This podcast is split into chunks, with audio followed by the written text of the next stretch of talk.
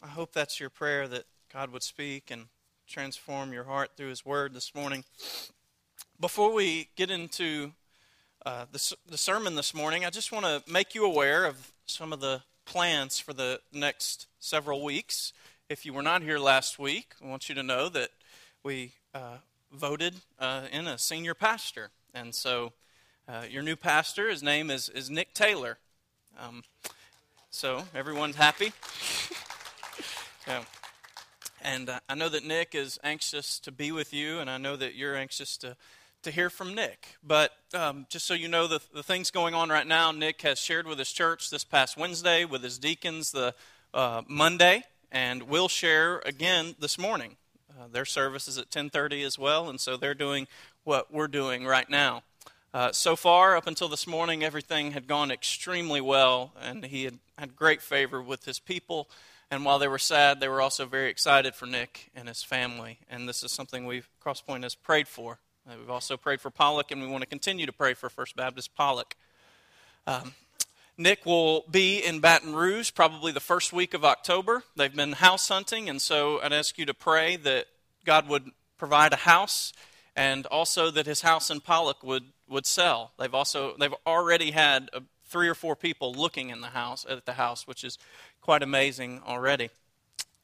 So they'll be here the first week of October, but that doesn't necessarily mean he'll be in the office and ready to do counseling with you. Um, it may be some time before he gets gets settled. Um, and his first Sunday to preach to share the word with us will be October 21st. October 21st. So. Um, may not see some of you until then. I'm just kidding. Uh, no, but until that until that point, we will continue our sermon series in the in the book of Proverbs. I'll begin to threaten him with preaching through Song of Solomon if he doesn't get up soon, and I know that he'll he'll rush at that point. So so we'll be in the book of Proverbs until that point. And again, Nick will be here October 21st. And just so you know, even last week, Nick was here on stopped by on Friday, just as he was they were in town looking for houses. And Nick has said over and over again, he just wants to be here. He's ready to be here. As he said last Sunday, he already loves you, and so he he's ready to be here. And we're all we're all ready for that, and we're all extremely excited. So please continue to be in prayer for them. Well, this morning we're going to be in the book of Proverbs. We've started a, done a, a couple sermons uh, about every other week for the last month on how to be successful in God's world. How to be successful in God's world. And what we're talking about in that is how has God designed the world and, and us to live within the world He's designed? God's created the world, God's created everything within the world. And so, just like an inventor, there's a certain way in which that inventor knows that his invention is to be used. It's the same way in God's world. He's created, and created it in such a way that there are laws that happen, there are natural consequences that happen because of particular behaviors, and then there are also natural blessings that come because of particular behaviors. And so that's what we're talking about when we say how to be successful in God's world. It, now, it doesn't mean uh, the world's definition of success. Please don't uh, take it that, that simply. It's God's definition of, of success. How can we how has God created us to live within his world? That's what we're dealing with. And so this morning what we're talking about is seek wisdom. How, how are we to be successful in God's world? We're created to seek wisdom. And I, I don't want to spend as much time trying to convince you of the value of wisdom. I hope that if, if you were here several weeks ago, we talked about the fear of the Lord being the beginning of wisdom. And in that sermon, there was, there was a section in which I talked about the consequences of not seeking wisdom. When we don't fear the Lord, this is what happens. And so hopefully if you if you haven't listened to that or if you've forgotten go back and listen to that or just read through the book of proverbs and you'll see what happens when you don't seek wisdom so I don't want to spend as much time this morning talking about the value of it, but I want to take time to look at where do we go to find it? How do we order our lives in such a way that we're constantly growing in wisdom? How do we put ourselves within the path of wisdom to where, to where we're growing in it and we're acting wisely in everything we do? In everything. Um, a, a, couple of, of verses just to remind you of the value of it. Proverbs 16 16. Get wisdom, how much better it is than gold. Get understanding, it's preferable to silver. wisdom is even more valuable than any other riches in the world. As the song that we sang said, uh, the riches come and go. But wisdom is better than those things. And, and if we spent any time researching the, the lifestyle of the rich and famous today, I think that we would see that wisdom is much more valuable. If you just look at the magazines and the aisle at the grocery store, you can say, I, I don't want to be there. Most of us would say that. It's much more valuable than riches. Proverbs 17:1 Better is a dry morsel with quiet than a house full of feasting with strife. Better is a dry morsel with quiet than a house full of feasting with strife. See, it, it's better to not have much at all, but to have peace in the home than to have a lot and there just be constant contention in the home. These proverbs are reminding us of the value of wisdom. You see, the problem with being rich and not wise is that God created even riches.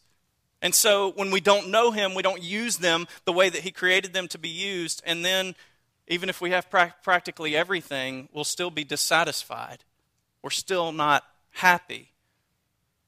And so, if we're going to have riches, we also need wisdom to know how to use those riches well and to enjoy them properly. So, wisdom is extremely valuable. Extremely valuable. As I said a, a, few weeks ago in defining wisdom, it, it entails the ability to avoid unnecessary problems in life and the skill to handle those unnecessary problems when they, when they do present themselves. All of us want that. And then it's also valuable because the opposite of wisdom is foolishness. It's the only other option. If you're not going to be growing in wisdom, you're going to be growing in foolishness. Does anybody prefer that one? I don't think anybody would raise their hand. So, wisdom is extremely valuable. But then, like I said, where, where do we find it? Where do we find wisdom? And the easy answer, hopefully the obvious one, is that wisdom comes from God, right? As we said in the first sermon in this series, the fear of the Lord is the beginning of wisdom. Proverbs 1 7, Job 28, the fear of the Lord, that is wisdom. So this is where we have to begin. Wisdom comes from God. Proverbs 2 6, for the Lord gives wisdom, from his mouth come knowledge and understanding. If we want wisdom, we should be going to God first. Proverbs 3 5. Trust in the Lord. All of us are very familiar with this, these verses. Trust in the Lord with all your heart and don't rely on your own understanding. Acknowledge him in all your ways, and he will make your paths straight. The first place we should go for wisdom is the Lord. And I hope all of you have made it a personal discipline to do Bible study and prayer. Friends, there's no replacement for those things. If we want wisdom, we need to know God. But at the same time, and this is where we're going to go for the rest of our, our time, there's this kind of super spiritual notion sometimes that if we pray about something and if we know God, then we're automatically going to end up at the right, at the right decision. But the Proverbs teach something different than that that God has ordained certain outlets and authority structures for us to find His wisdom. And a lot of this isn't going to be new to any of you, but I hope it's a, a good reminder. Listen to these verses from, from Proverbs where it talks about uh, when we don't get counselors. Okay? Proverbs 11:14, where there is no guidance a nation falls, but there is success in the abundance of counselors. It, I hope you've opened the bulletin. Sorry I'm saying this late, but many of these verses are in your uh, notes this morning. Proverbs 15 22. Plans fail when, where there is no counsel, but with abundant advisors they are established. Proverbs 20:18 Plans are established by counsel, so make war with guidance. And to the one who um, doesn't seek wisdom, in contrast to the person who seeks wisdom from other people and who gets counselors, is this person described in Proverbs 18:1, one of my favorite verses in Proverbs. One who isolates himself pursues his own selfish desires. He rebels against all sound judgment. What I hope you hear this morning, friends, is that yes, God, from God's mouth come wisdom and understanding. It is from the Lord that we receive wisdom. But at the same time, God has placed certain structures within the world in which we're to go to find that wisdom. God's wisdom comes from His Word and through prayer, but God has also given us one another. God has also given us parents and things of that nature in which we are to learn wisdom, God's wisdom all of us have probably been in a place where we didn't want to ask someone's advice because we didn't want to hear something opposite to what we wanted, right? It might have been a lifestyle choice or maybe just a, a, simple purchase. You see, it's often easy for us to deceive our own hearts, even in prayer and before God, but it's not easy, so easy, to deceive other people those people who know us well. And so this person, it says in Proverbs 18:1, he isolates himself and he seeks his own desires. He seeks his selfish desires. He rebels against all sound judgment. Sometimes, friends, we can pray our hearts out and we can study God's word and we can still deceive ourselves. And so, what the Proverbs, I, I, believe, urge us to do is to seek wisdom from God, but also to go to people and to ask them for counsel. And this is where we want to go for the rest of our, our time. We learn wisdom from God Himself, but we also learn wisdom by submitting ourselves to the structures God has put in place for us to grow in wisdom. So, the last two points wisdom comes from human authorities, and wisdom comes from friends. Wisdom comes from human authorities, and wisdom comes from friends. The first type of human authority that God has put in place is parents. And this is where Proverbs goes very quickly. Look at Proverbs chapter 1, verses 8 through 9.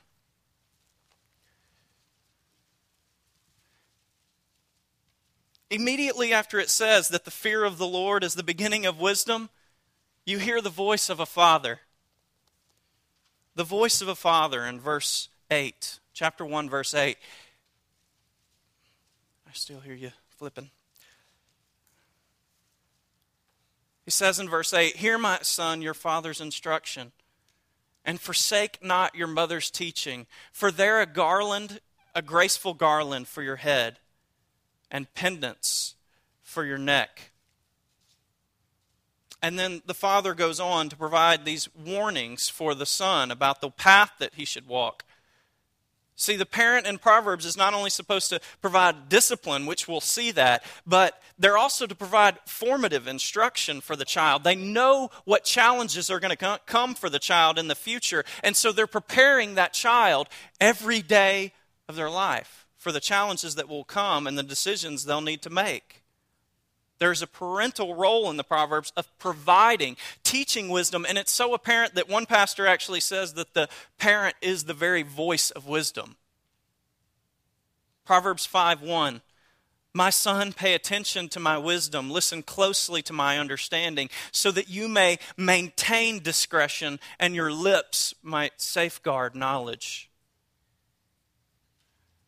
Then the father says to his son in Proverbs 7, and these, this is rather lengthy. So, Proverbs chapter 7, if you'll turn there, we're going to look at verses 6 through 10. And look at the, how the father teaches his child here. And there are many of you who don't have children in here. Some of you have children who are grown, and you find, might find this difficult to apply. But know that throughout the Bible, the, the parent is a, is a model of the Lord. And so when the parent does things and teaches, it's the same way they're supposed to do it as a reflection of what God does for each and every one of us.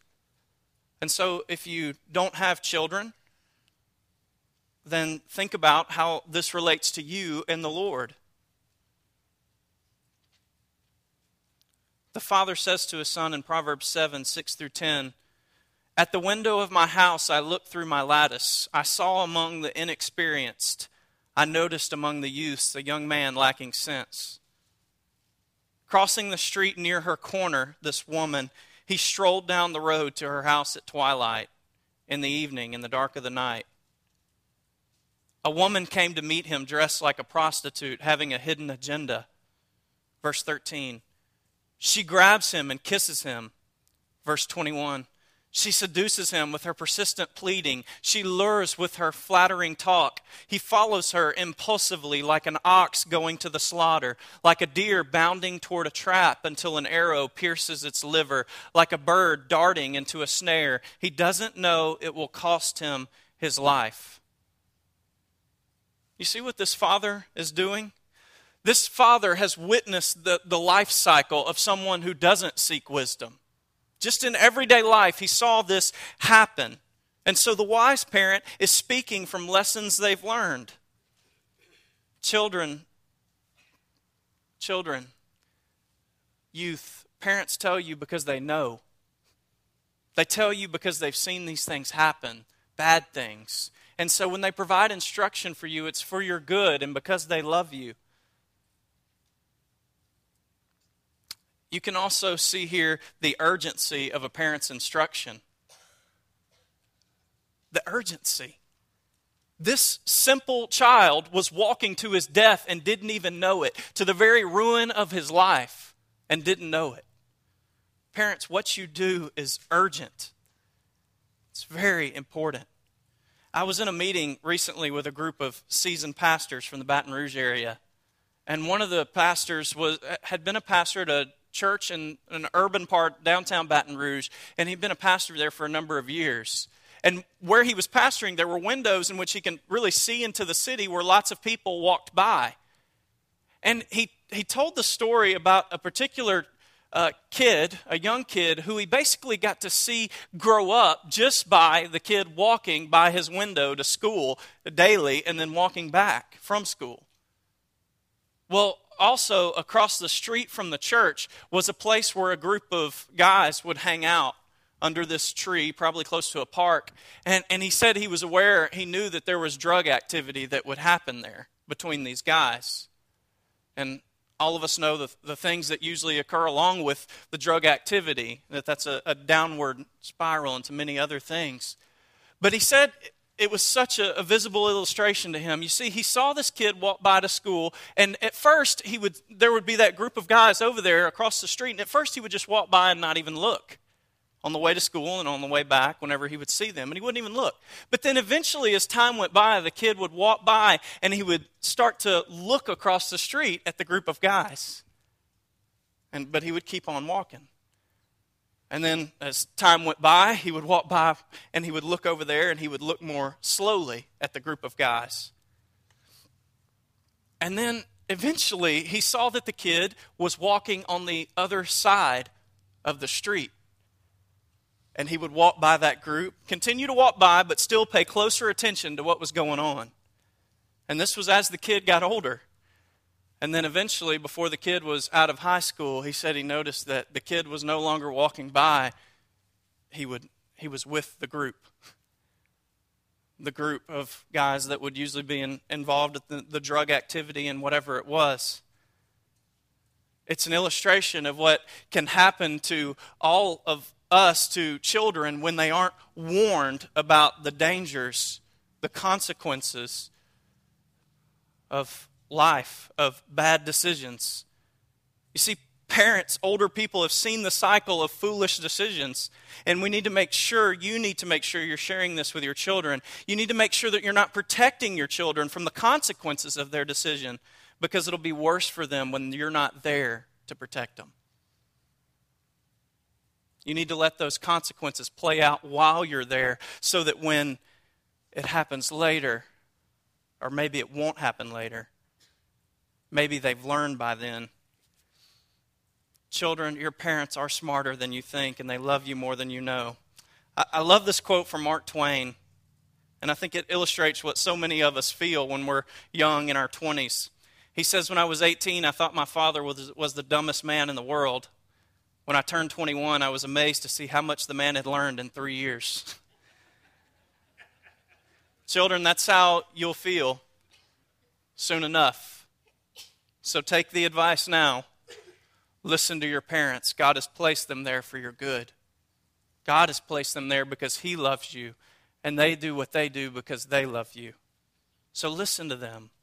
Proverbs 13:24 He who spares the rod hates his son, but he who loves him is careful to discipline him. By disciplining the child, the parent is modeling the Lord's discipline that bad decisions come with consequences. And children, listen to this verse, Proverbs 13:1. A wise son or daughter responds to the father's discipline, but a mocker doesn't listen to rebuke. And look what happens. If a parent gives the child wisdom, that wisdom is going to go on with that child even after they leave the home. Proverbs 19:27. If you stop listening to correction, my son, you will stray from the words of knowledge. If you stop listening to correction, you will stray from the words of knowledge. I have a friend, many of you know this friend. And I, it's so funny to me how he disciplines his children, but such a good illustration. He, he will spank the children, they're young, and he'll say, Why does daddy spank you? And he's taught them to say, To, to keep my heart soft. These little children, they'll say, To keep my heart soft. And he'll say, What happens when you disobey mommy and daddy? And they'll say, I get a spanking. And then he'll say, What happens when you're older and you disobey? And the children say, I go to jail. These little children, I go to jail. What happens when you disobey God? What happens when you disobey God? And I don't know if he's taught them what to say, but the answer is you'll be separated from God. But do you see how God has put within all of life these systems, these structures of authority, so that we would learn wisdom and so that we would learn obedience? When we disobey our parents, there are to be consequences. When we disobey the law, there will be worse consequences. And then when we disobey God, it's the worst consequence of all. We will be eternally separated from Him in hell. Isn't God wise? How He's placed within society and with our lives these structures that are to teach us wisdom and submission. Parents, it's urgent. What you do is extremely important. Are you providing wisdom so that your children will be fully equipped to live wisely when they leave the home? Children, students, are you listening to the instruction of your parents? Are you heeding to it as if it's it your life depends on it? Because it does. But we do know that not everyone has the ideal childhood. Not everyone has these people who can these parents who can offer us wisdom. And so it's not just parents who God has provided as human authorities for our lives. It's any wise person. Listen to Proverbs 13, 14. A wise man's instruction is a fountain of life, turning people away from the snares of death. Maybe your children are, go- are grown. That doesn't mean you have no role anymore to provide wisdom for younger people. You still have a role. I would urge the younger people. I, I love these verses. Proverbs 16:31. Gray hair is like a crown of glory. It's attained in the path of righteousness. If you find a person with gray hair in the church, just run to them and just say, Help me. Just hug them. Say, I need you. Proverbs 20, 29. The glory of young men is their strength, and the splendor of old men is gray hair. Gray hair demands automatic respect. Now, there are some people with gray hair who are not worthy of some of the respect, but as a general rule, they've, ex- rule, they've experienced much more than you have, young people, and they deserve our respect. I know I'm not the person most qualified to teach through Proverbs. I realize that. But Mr. Al said no for right now, so. But run to these people and seek their wisdom. This is a structure God has given. Parents and then older people who have wisdom and just people in your life so I hope you're learning wisdom from human authorities. But then the last thing we'll look at is that wisdom comes from friends. Wisdom comes from friends. Proverbs 13:20 The one who walks with the wise will become wise, but a companion of fools will suffer harm. Make sure you hear that. The one who walks with the wise will become wise, but a companion of fools will suffer harm. I wonder for all of us, are, are your friends people that you would like to be okay with being like in terms of their character? Would you be okay with that? Because that's what happens. There's a conforming influence of friends in our lives. And so we need to be aware of that when we're choosing them. Proverbs 27, 27 17. Iron sharpens iron, and so one man sharpens another. While, and it's true, while there is a sense iron can sharpen iron, if you've ever tried to sharpen a knife, you know this. But, you know, sharpening a knife, it's a, it's a skillful thing if you've ever tried to do it. You, you have to put the blade on there a certain way, or you can even damage the blade and make it worse than it was before. If I have a, I have a bat in my office, don't come in if you don't announce yourself.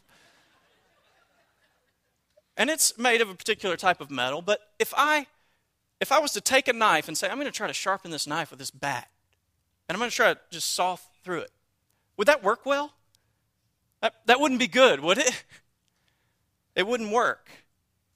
It's true that iron does sharpen iron if it's used properly. But it's also true that iron can dull another iron if it's not used well. And so, for us, and as it relates to friendship, friendship can also be a dulling influence. It can, as much as it can grow us in wisdom, it can also do the opposite if it's not a healthy friendship. So, biblical friendship, therefore, Christian friendship, it's more than good, entertaining company, while that's part of it. It's also marked by truthfulness and faithfulness. And I hope you see these two aspects in the rest of the verses from Proverbs that we'll look at. These two. Proverbs 28 23. The one who reproves another will in the end find more favor than the one who flatters with the tongue. I wonder if your friends are people who will love you more because you speak truthfully to them, even when it's hard to take. Are your friends people who will love you more because you speak difficult truths to them? And will they do the same for you? Will you love your friends more because they speak difficult truths into your life? That's biblical friendship. Proverbs 27 6 Faithful are the wounds of a friend, but the kisses of an enemy are excessive. Friends aren't people who just make us feel good about ourselves. Sometimes they'll make us feel a bit rotten. But it, it's because they love us, it's because they're seeking our good. True friendship is marked by faithfulness and this frankness, this truthfulness faithfulness in the sense that they'll stick it through even the most difficult of circumstances, even when you might make a bit of a fool of yourself. But then frankness in the sense that they, they won't coddle your sin. They'll even risk your friendship just to speak truthfully to you about your sin. Friends, the New Testament affirms this, this authority structure that we're talking about this authority structure that God is talking about, this way of growing in wisdom. Paul, he reaches back to the Ten Commandments and saying, Children, obey your parents as you would the Lord, because this is right. Honor your father and mother. It's the first commandment with a promise, so that it may go well with you and that you might have a long life in the land. Children, remember, your life is dependent on you listening to your parents. Your good is that you listen to your parents. The New Testament also affirms the need to surround ourselves with godly, wise people. 1 Corinthians 15 33, don't be deceived. Bad company corrupts good morals. Bad company will corrupt good morals. morals. And when it comes to friendship, Jesus has taught us what this looks like more than anyone. You see, he emulates both faithfulness and truthfulness. Faithfulness. John 15, 13. No one has greater love than this that someone would lay down his life for his friends. Last night I was with uh, the Vandevers for just a little bit, and I asked Miss Marcia if she needed anything, and she just went on and on about all that people have done for them during this time that Mr. Tom has been in the hospital, the last two weeks. They, they're fully supplied with food, with snacks, with basically everything they need. Someone even put vending machine money in one of their boxes so that she could get whatever she needed. Someone, one of her neighbors, went by and uh, mowed her grass yesterday, and just people are just taking care of them. It's a great display of friendship. All of us have experienced friends who have sacrificed for us on different occasions and just done things that they didn't have to do it was a great display of love and of sacrifice. But, friends, I, I don't say this uh, flippantly. That's only a glimpse of Jesus' display of friendship. It really is only a glimpse. As much as we would try to follow him in that, we can never even get close to exactly what he did. Because, you see, when he went all the way to death to, for us, and for friendship with us. He not only just died, but he also bore all the sin that we've done and the consequences of it. Every wrong that you've ever done, Jesus took on himself, every single one of us. He went to the lengths of friendship that none of us could ever go. He's the supreme example of faithful, sacrificial friendship. He's the one that we look to to know how to be a good friend to people. But Jesus also teaches us about the importance of frankness and honesty in friendship. You know, Peter, Jesus would be telling his disciples about having to go to the cross and having to be uh, beaten and all these things. And Peter kind of intervened. And Peter said, This doesn't have to happen to you, Lord. This isn't going to happen to you. And what did Jesus say? Get behind me, Satan. You're an offense to me because you're not thinking about God's concerns, but about man's. Christ spoke very bluntly to Peter about his sin.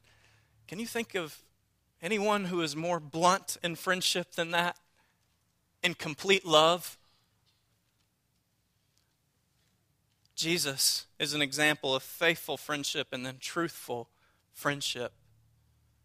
I wonder if you're allowing Christ to speak bluntly to you about your sin. I wonder if Christ is an intimate friend to you, in which you know intimately that Christ has gone to the greatest lengths that could be gone just for you and for your sin, that He loves you that intimately. Christ is an intimate friend. He loves you deeply and he's exa- our example of friendship. So, the way that we obey Christ, the way that we submit to him, is by listening to the authority structures, the people, the wise people in our lives, and then by also surrounding ourselves with good friends by being in relationships that sharpen us to in the gospel and in our faithfulness to the gospel and don't dull us. We need to be very intentional with our friendships, speaking truthfully to one another in love, spurring one another on in love. Wherever you are on this spectrum, this age spectrum, just want to ask you and encourage you are you being faithful in seeking wisdom and in giving wisdom. Whether you're older and you've seen the life spectrum, all the cycles, are you sharing that? Are you pouring it out so that other people can avoid those pitfalls? Or you're young. Are you seeking that wisdom out as if your life depended on it? This is just one part of following Jesus. So. I'm going to just allow time. I know that these are unique things, but I just want you to pray for a moment just about your friendships. Are there ways that this could challenge your, your friendships? Are you being completely honest in your friendships? Are you going to the depths that Jesus went to with friendship? So that as iron sharpens iron, you can sharpen one another. I want to give you time just to reflect on these things. Let's pray together. Father, we thank you so much for how you have modeled all of this for us. Jesus, we thank you for going to the greatest lengths that could be gone for our sin. Lord Jesus, for dying on the cross and taking our sin upon you, upon yourself, and forgiving us. Thank you so much for speaking so honestly to us about our sin, but then being ready to forgive us when we, as we confess those things to you. We thank you so much, Jesus, that you are, you are frank but you are so kind. Lord, thank you for placing people in our lives who would give us wisdom, and we pray that we would eagerly seek that. Lord, that we would obey you in all that we do. It's in Jesus' name. Amen. I want to invite you to stand, or you're welcome to remain seated. I'll be here at the front. If there's anything you'd like to talk about,